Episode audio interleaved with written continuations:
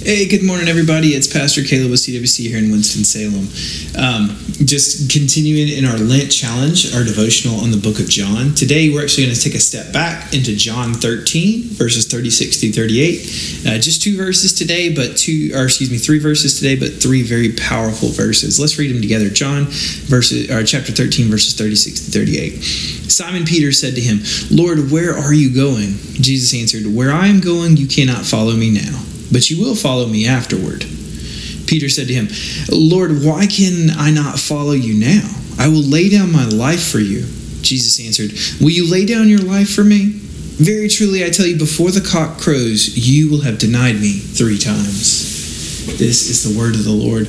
Um, if you don't know that prophecy of Peter denying Christ three times, absolutely happens. Um, Peter denies him completely, and that's what the three is about. Is it's a complete denial of Christ. Um, you know, there's there's a lot going on in these these this little packed little set of verses, and you know, Peter is being truthful in this moment. I feel and I think that Jesus doesn't necessarily not believe him.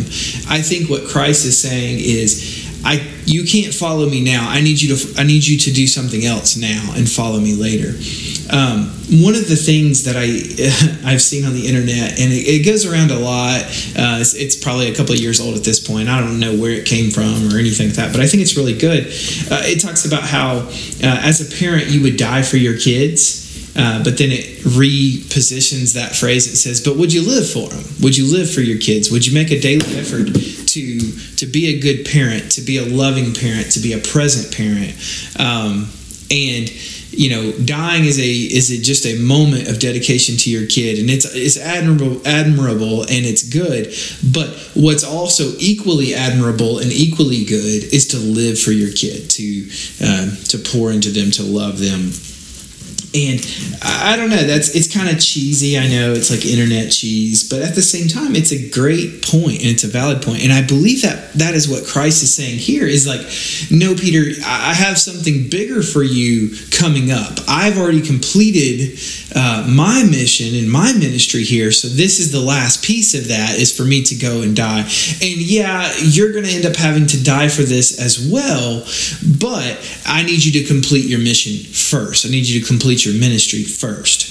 And I think so many of us uh, we kind of get on that uh, as as N.T. Wright would say that platonic like ready to sacrifice ourselves, you know.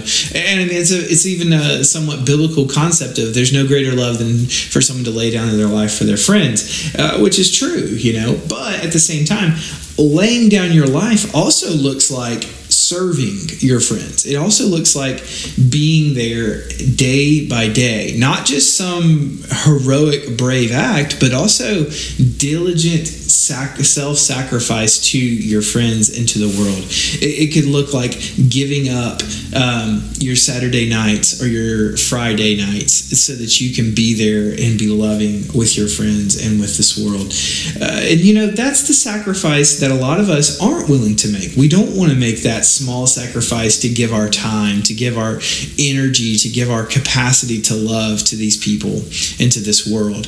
But that's really what the world needs. It, it, we don't need these valiant heroes to come and die. I mean, sometimes we do, absolutely. Sometimes we do.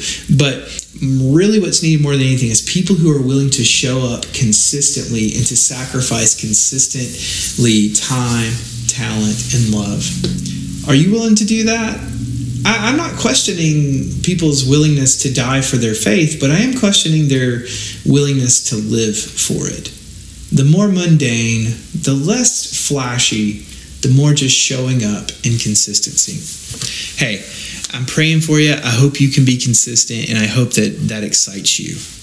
Praying for you. Grace and peace. See you on Monday.